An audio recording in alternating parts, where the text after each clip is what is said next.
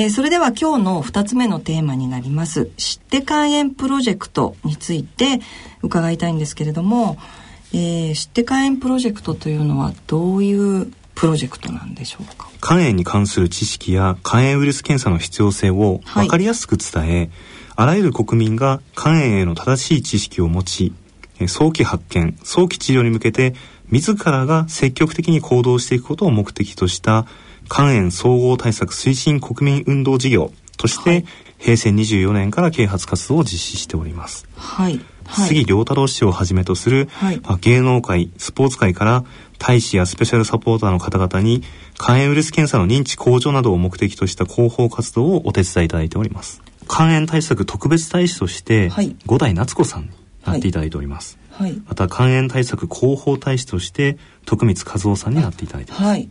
でまた肝炎対策大使として小室哲也さんになっていただいております。えっ、とその他に大使以外の方にですね、はい、えっ、とスペシャルサポーターという方たちもいらっしゃるんですね。はい。はい。えっと非常に多くの方にご協力いただいている、えー、ところなんですが、はい、石田純一さん、はい、コロッケさんですね、はい、と小橋健太さんですね、はい、と高橋みなみさん、はい、非常に多くの方々になっていただいております。すごく著名な、はい、はい、方たちが。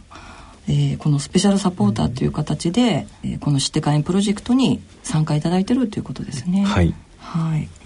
主にどんな活動をされてるんでしょうかね？具体的に。はい、はい、とまず本年度行った主な活動についてご報告いたします、はい、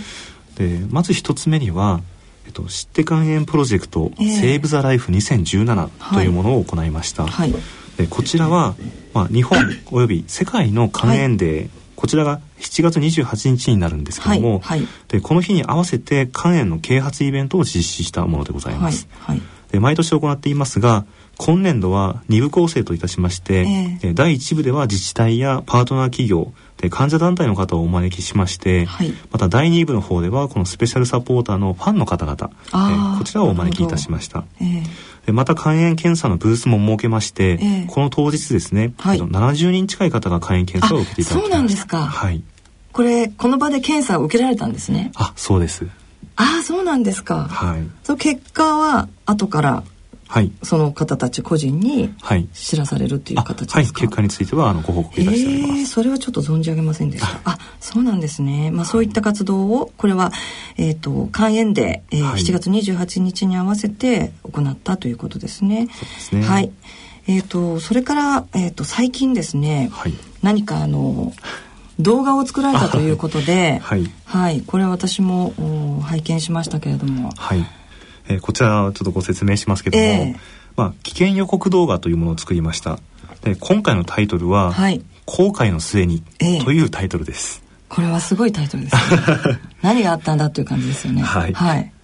でこの危険予告動画はですね、えー、えー、まず肝炎とは何か、はい、で放置するとどうなるか、はい、えー、こちらをより分かりやすく知ってもらうことを目的として作成いたしました、はい、えーまあ、肝炎の病態や知識に関わる正しい理解が進むように、はい、また肝炎ウイルス検査の必要性を、はい、まあ、この映像を通して伝え、えー、まあ、生活者の皆様が自らが早期発見早期治療に向けて積極的な行動を促すための動画になっています。はい、これも、えっと、知って肝炎プロジェクトの,、はい、あの活動の一つっていうことなんですかね。はい、あなるほどなるほど。ね公開はいつ頃だったんでしょうかね。こちらはですねあの9月11日に、えー、まあ、掲載をさせていただいてるんですけども、えーえー、まだ公開から1か月経っていないという状況ですね。まだつい最近です、ね、はい、はい、でもすでに視聴回数は33万件。すごいですね。はい、はい、皆さんもぜひ一度見ていただいたらぜひよろしくお願いします。はい、いいかなというふうに思います。えーと、それからですね、えー、特にあの何か注力して、えー、行っている活動というのはありますか？で、まあ、今年度の活動の中で、ええ、まあ、あのこれまで先ほどお話しした、まあ、杉良太郎さんをはじめとする、はい、まあ、非常に多くの、まあ、方々にこの、えー、協力いただいているわけなんですけども、はい、まあ、一つとしてはあの表敬訪問というものを行っておりまして、はい、まあ、この大使の方々やスペシャルサポーターの方々と、我々がその、まあ、各都道府県や市町村の、まあまあ、知事や、はい、市長ですね、にあの、まあえー、肝炎に関する広報目的にあの、訪問を行っています。この皆さんがいらっしゃる。はい。えーと、スペシャルサポーターの方そうですね、はいはい、やはり我々だけで伺うよりも、えー、まあ、このような、まあ、あの有名な方々にですね一緒にあの、はい、まあ、訪問すると、えー、まあ、非常に興味を持っていただける、えー、いろいろな方に、まあ、あのお話がしやすいというところもございまして、まあ、このような活動を行っています。なるほど、で皆さんそれぞれの地域にいらして、はい。えー、例えば、えーと、検査を促進するようなことをされたりっていうことですか、お願いをするというところですね。まあ、今年の8月末の、まあ、時点ですけども、えー、現在、まあ、24都府県に、まあ、実施をしております。はい。まあ、最近ですと五代夏子さんとともに7月10日に徳島県に伺いましたし、えーはい、EXILE メンバーの小吉さんと一緒に7月28日に北海道苫小牧市に伺いました。はい、はいまた石田純一さんと8月1日には高知県に伺いましたし、はい、徳光和夫さんと8月29日に、えっと、埼玉県に伺いました、実際には知事に伺って、まあ、その時にはさ各都道府県で、まあ、肝炎対策に関わってある、まあ、部署の方も担当の方も一緒にこう、参加されていますし、でそこに我々とそのスペシャルサポーターの方で、まあ、一緒に、まあ、肝炎検査を普及してくださいというようなお願いをするなるほど。呼びかけを行っていくってことですね、はい。医療機関の方とか、患者の方が同席されることも多いですね、そうですか、はいはい。皆さんじゃあ喜ばれますよね。ね。ね有名人の方がいらっしゃってということで、はい、なるほどなるほど。えっ、ー、とそれから集中広報都市。はいというのは？先ほど申し上げたその表敬訪問というものは、えー、まあ1回ですねあの、はい、まず伺うというところ、まあはい、えー、全部の都道府県に伺い、まあ、1回は伺いたいというところで今行っているんですけども、えーえーはい、この集中広報都市というものはですね、まああのまあ、その都市のうちで、まあまあ、この年にはもう集中的にまあ肝炎検査の普及啓発活動をまあ実施するというものなんですね。で今年度は愛媛県に定めているわけなんですけども、はい、今年度は愛媛県が集中候補都市。はい。はいまずあの肝がんの死亡率が全国でもまあ比較的高く、えー、肝炎ウイルス検査の受験率もまあ低いというこの愛媛県を今年度は集中広報都市といたしまして、はい、まあ、この肝炎の啓発活動を重点的に実施しています。まあ、最近では7月1日に行われたこの愛媛県の健康フェスタにおいて、はい、ソリリーモの中山祐樹さんと一緒に、まあ、肝炎検査の重要性についての啓発活動を実施しておりますし、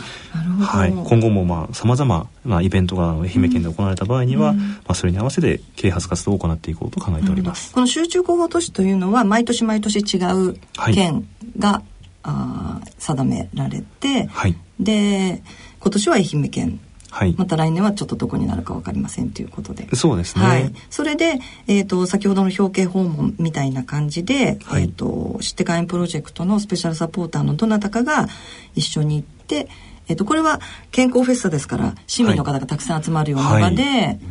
啓発活動されるってことですね。はい、非常に多くの方が集まられたというふうに聞いております。あ、そうなんですね。はい、はい、わかりました。ありがとうございました。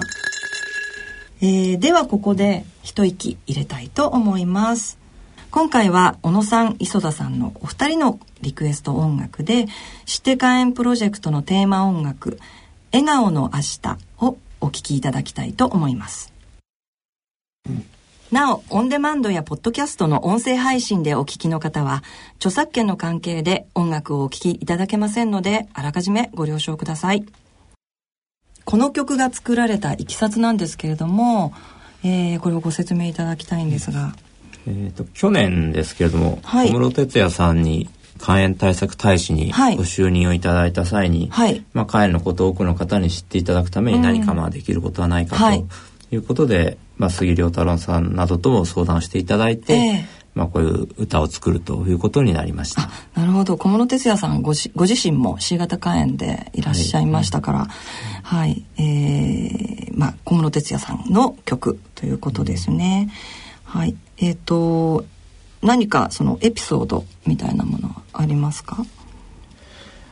まあ、この曲2か月でまあ小室さんが、えー、作詞作曲編曲など全部されたということですけれども、はいえー、まあ、だいぶ杉良太郎さんとはいろいろ相談をされて、あそうなんですね、まあ、ご助言やご注文 あの注文もあったというふうには聞いてますけど、あそうなんですね、はい、杉良太郎さんの注文を受け入れてお作りになったっていう、えー、すごく明るくって、えー、ね、爽やかないい曲かなと思いますけれども、はい、まあ、総勢26組の、はい、えー、サポーターの方に参加をしていただいてるんですけれども、はいまあ、いわゆるあの歌手ではない俳優の方とかスポーツ選手の方も、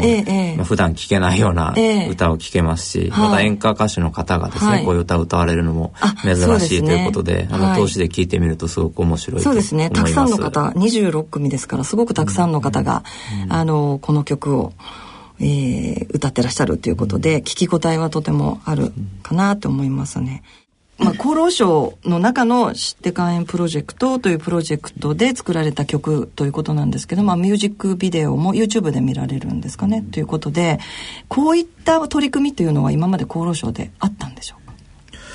私が知る限りはないですし、はい、まあ、少なくともこんなに大勢の方が参加していただいてというのはないと思いますね。うん、じゃあもう初めてのあのまあ、取り組みということで、えー、私たちもずっと注目はしておりますが、えーまあ、このテーマソングなんですけども先ほど YouTube で、えー、聞けますよ見れますよというふうに申し上げましたがその他どういう形で、えー、活用されてるんでしょうか？あの会に関するイベントですとか、はいはい、あの講演会なんか厚労省が関わっているようなものでは、はい、できるだけもう流して聞いていただくようにしています。あ本当ですか？学会とかで流すとかそういうあれはないんですかね？前はまだやったことないですね。今度は10月に、えっ、と福岡でありますけどもなんかね、こういうプロジェクトがあって、うん、専門医の方たちにも知っていただけるといいですよね。うん、そうですね、はい。できるだけ多くの方に聞いていただきたいので。そうですね。はい、わかりました。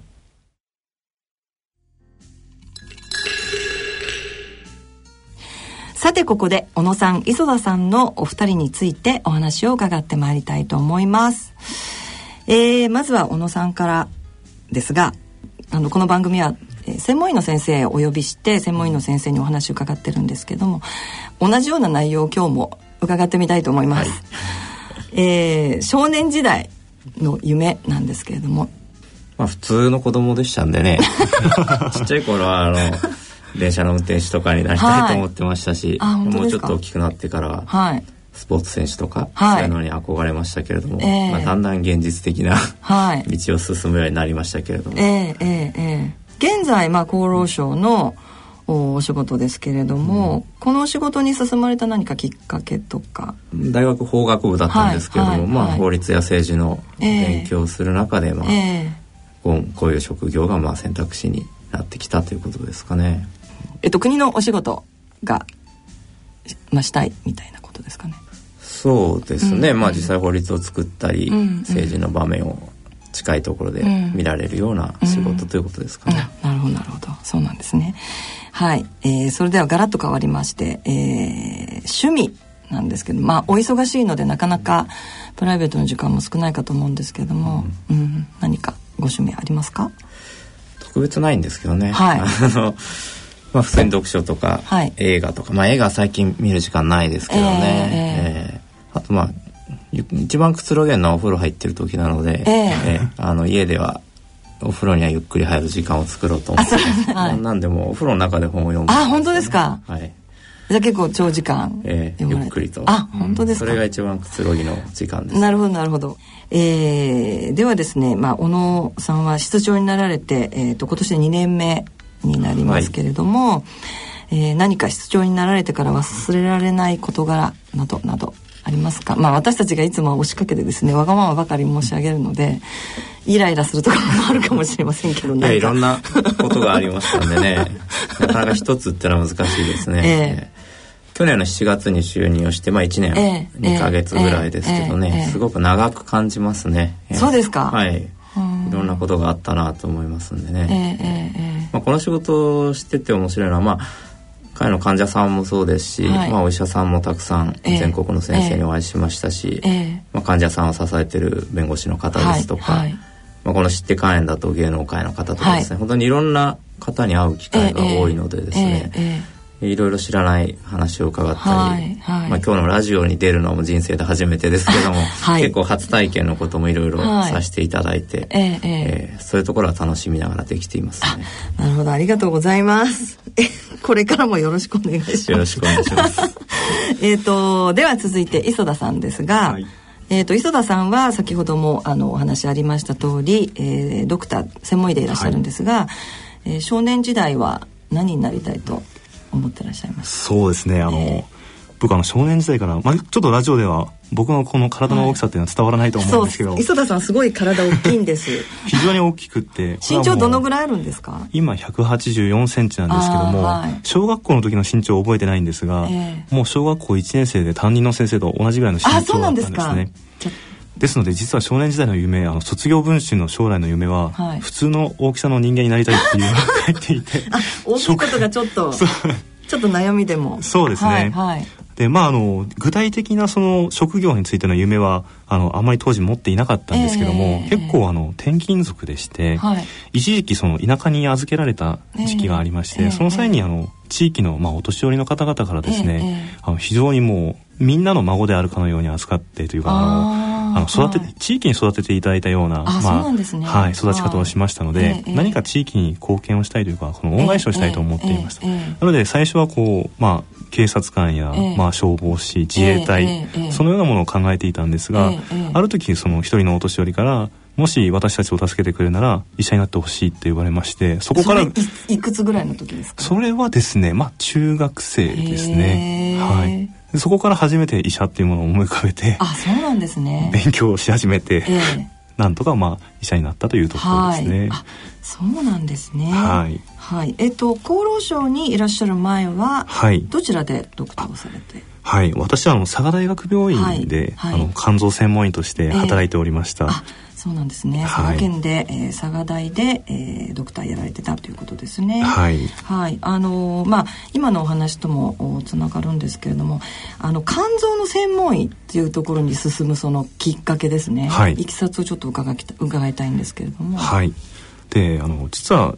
あの最初から肝臓専門医になろうと考えていたわけではなかったんですけども、えーえーえー、研修医でいろいろな、まあ、科を回るんですね。はいはい、でその中でこの肝臓が入っているその消化器内科というところは、ええはい、まあ、僕の中では一番忙しかった病棟だったんですね。あそうなんですね。はい。はい、まあ今こういうことはあんまりないんでしょうけども、え、まあ1週間のうちでも、まあ、家に帰れるのは2日、はい、3日あるかなみたいな生活をしていてあそうなんですか。はい。まあ、ずっと患者様やまああのまあ、一緒に働いてくれる診療スタッフ、えー、まあ、看護師ですね、えー、働いていて、えー、まあ、とことんやってみてあの非常になんかこう興味が持ってきたと。はい、なるほどなるほど。そこから肝臓にこう強くこう意識するようになってきました。ね。で入るまではあのなんで肝臓に入ったのかっていう、まあ、理由はあんまりなかったんですけども、えー、入った後はやはりあの、まあ、非常にそのやりがいがあるというかですね。あの自分がどれだけ成長したかによって、まあそのかまあ、目の前の患者の状態が変わってきますので、まあ、もうここ11年間はですねあの、そのまあ、ずっとあのまあ、臨床頑張ってきたような感じですね。なるほどなるほど。臨床医としてずっとご活躍されてきたということですね。はい、はい、では、えー、磯田さん趣味は何になりますか？趣味ですね、えー、えっとまあ実はあまり趣味というものはないんですけども、はい、やはりあのダイエットは一番気になります、ね、ちょっと待ってください、はい、ダイエット。はい、はい、えっと肝臓の専門医は、はい、最近なしの患者も増えてきていて、ね。はい、皆さんあのダイエットされてそうです。いらっしゃいますけれども、はい。はい、やっぱり脂肪肝の治療というかまああのベースになるのはやはりあの、まあ、あの肥満の改善が多いんですね、えーはい、ですので私も外来をしながら目の前の患者様に僕の僕が痩せている時にはあの強く言えるんですけども、えー、ちょっとダイエットに失敗してる時にはあまり強く言えないというこう、ね、あまり良くない医者かもしれません。先生こそ痩せてくださいよ、ね、はい、それでそれが何ですか？その趣味的な感じになってるっていうのは、もうずっと、ね、はい。それは何か今具体的にやってらっしゃるとそうですねちょっと数年前はあのカービーダンスを一生懸命やってみたんですけども、はい、まあちょっと一時期うまくいくんですがまたこうやめると体重が戻ってきます。カービーダンス？はい。まあ独特の動きをするんですけどあそうなんですか、はい、ちょっと存じ上げなくてすいません。あそうなんですか？それは今はもう継続されてないと、今はちょっとやめています、はい、はい、今はやはり少し糖質をまあ少し制限するような、はい、ダイエットをしていますね。はい、はいとお会いしてから2年ぐらいになりますか？はい。あんまり変わらない感じが。本当ですか？わかりませんけど。あそうですか。体重は順調に減ってるんですか？だいぶはい。あ本当ですか？お会いして20キロぐらい痩せてるんですけど。え本当ですか、はい、え本当に、はい、失礼いたしました。いえいえ。はあ。ごめんなさい、そうですか。ドクターということなので磯田先生に一つだけ、えー、伺いたいのは、はい、うん患者との思い出って何かありますか？そうですね、うん、まあ、思い出は様々ありますね、えー、はい。でまあやはりあのお元気になっていかれる方、はい、残念ながら亡くなっていかれる方がいらっしゃるんですけども、どちらの場合もあの先生でよかったって言ってもらえた瞬間っていうものはやはり忘れられないなと。そうですね、はい、えー、医者として何かあの座右の銘というかモットーとしていることはありますか、はい、そうですね、うん、あのまあ、患者様との関係ですけども、まあ、病気というものが一つ、はい、起こった場合に、はい。えー、それをですね、まあ、寄り添って一緒に、まあ、一緒のこととしてあの、うん、考えていきたいなというものを常に大事にしています。はい、はい、ありがとうございます。はい。えー、そろそろお時間となってまいりました。最後に番組をお聞きの皆様に向けて、えー、メッセージなどございましたらお話しいただきたいんですけれどももう今日何回も話出てますけれども、えーえー、はい。えー、まずはあの肝炎ウイルス検査をですね、はい、皆さん受けてくださいとい。うことを一番お願いしたいですね。はい、はい。で、まあ、もしそこで陽性となった場合には、えー、えー、まあ、お仕事とかお忙しいかもしれませんけれども、うんはい、早く医療機関を受診していただくということが大事だと思います。はい、はい。はい、またあの患者さんの方に対しましては、えー、まあ、今日もいろいろこあの国の制度をご紹介しましたけれども、えーはいはい、そういうものをできるだけご利用いただいてですねですね、はい、ようにお願いしたいと思っています。はい。そうですね。あの知らない制度も今日はあのご説明いただいたかなというふうに思いますので、えー、まずは検査をしていただいてでもし万が一肝炎ウイルスを持っているということであればあのすぐに、えー、専門機関に専門医療機関に行っていただいてでまた制度のこともまあ、きちっと調べていただいて、えー、ご利用いただきたいということですね。はい今回の健康医学のコーナーは、えー、医療費助成制度など肝炎に関するお得な制度と知って肝炎プロジェクトについて厚生労働省健康局がん疾病対策課肝炎対策推進室室長の小野俊樹さん同じく肝炎対策専門官の磯田博さんにお話を伺ってまいりました。小野さん磯田さんありがとうございました。ありがとうございました。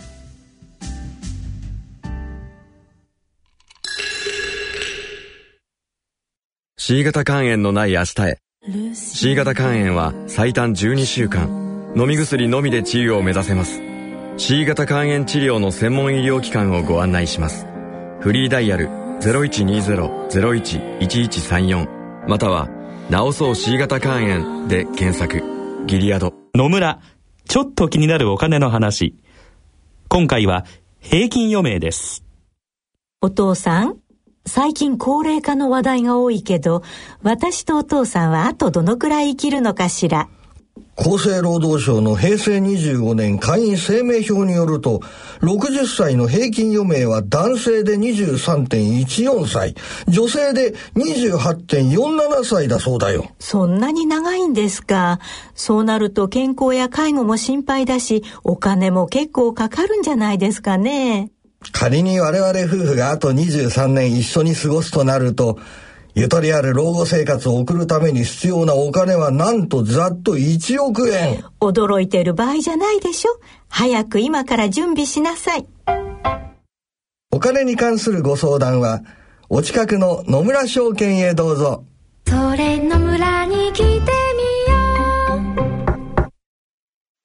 アッピはおよそ130年にわたり医薬品開発に注力してきた企業の歴史と創薬の実績を受け継ぐと同時に新たな時代の要請に応えるべく誕生したバイオ医薬品企業です。これからも様々な疾患を抱えておられる方々の生活の質の向上に貢献すべく邁進いたします。患者さんの笑顔に貢献するを目指す私たちの大いなる可能性にご期待いただくとともに一層のご指導を賜りますようお願い申し上げます。大人のための大人のラジオ。今回の大人のラジオはいかがでしたでしょうか、えー、医療費助成制度ということで、え、たくさんの制度がありましたけれども少し内容が複雑で難しかったかもしれませんが、えー、皆さんにとっては非常に重要な内容ですので、えー、もしですね何かわからないこととか疑問質問がありましたら、えー、私たちの東京肝臓友の会の方にご質問いただいても結構ですし、えー、こちらにご質問いただいても結構です。さて東京肝臓友の会からのお知らせがあります。えー、実は私たち東京肝臓友の会の中には様々な部会というのがありまして、えー、肝臓病の中でも肝がんの方が集まる部会とか B 型肝炎の方が集まる部会それから自己免疫性肝疾患の方が集まる部会があるんですけれども同じ病気の方たちで集まって、えー、悩みを打ち明けたりとか情報交換したりということを行っています。でこの度ですね、えー、大変お待たせしましたという感じでナッシュ部会脂肪肝ですとかそれからナッシュの部会が立ち上がります。それで交流会を行うことになりました。11月19日日曜日。13時30分から15時30分まで。えー、場所はですね広尾にあります東京都難病ピア相談室というところです。駅からすぐのところにあります。申し込みは不要です、えー、ぜひナッシュの方それからそのご家族の方同じ病気で苦しんでいる同士交流しませんか？ぜひご参加ください。えー、お問い合わせは東京肝臓友の会03-5982-2150 03-5982-2150、えー、火曜日から金曜日まで10時から16時までお電話いただければと思います。よろしくお願いします。次回11月10日放送では観光編に焦点を当ててお送りします。都立駒込病院肝臓内科部長の木村公則先生にお話をいただきます、えー、肝硬変のことはもちろんこれまでの番組の内容に関するご質問でも何でも結構ですので、えー、ご意見疑問質問ご感想をお待ちしております。宛先です。郵便の方は郵便番号105-8565ラジオ日経大人のラジオ係まであるいはラジオ日経大人のラジオの番組ホームページからの投稿もお待ちしています。ここまでのお相手は私米沢敦子でした。それでは次回の放送まで。さようなら。大人のための大人のラジオ。この番組は野村証券。ギリアドサイエンシズ株式会社アッビー合同会社他各社の提供でお送りしました。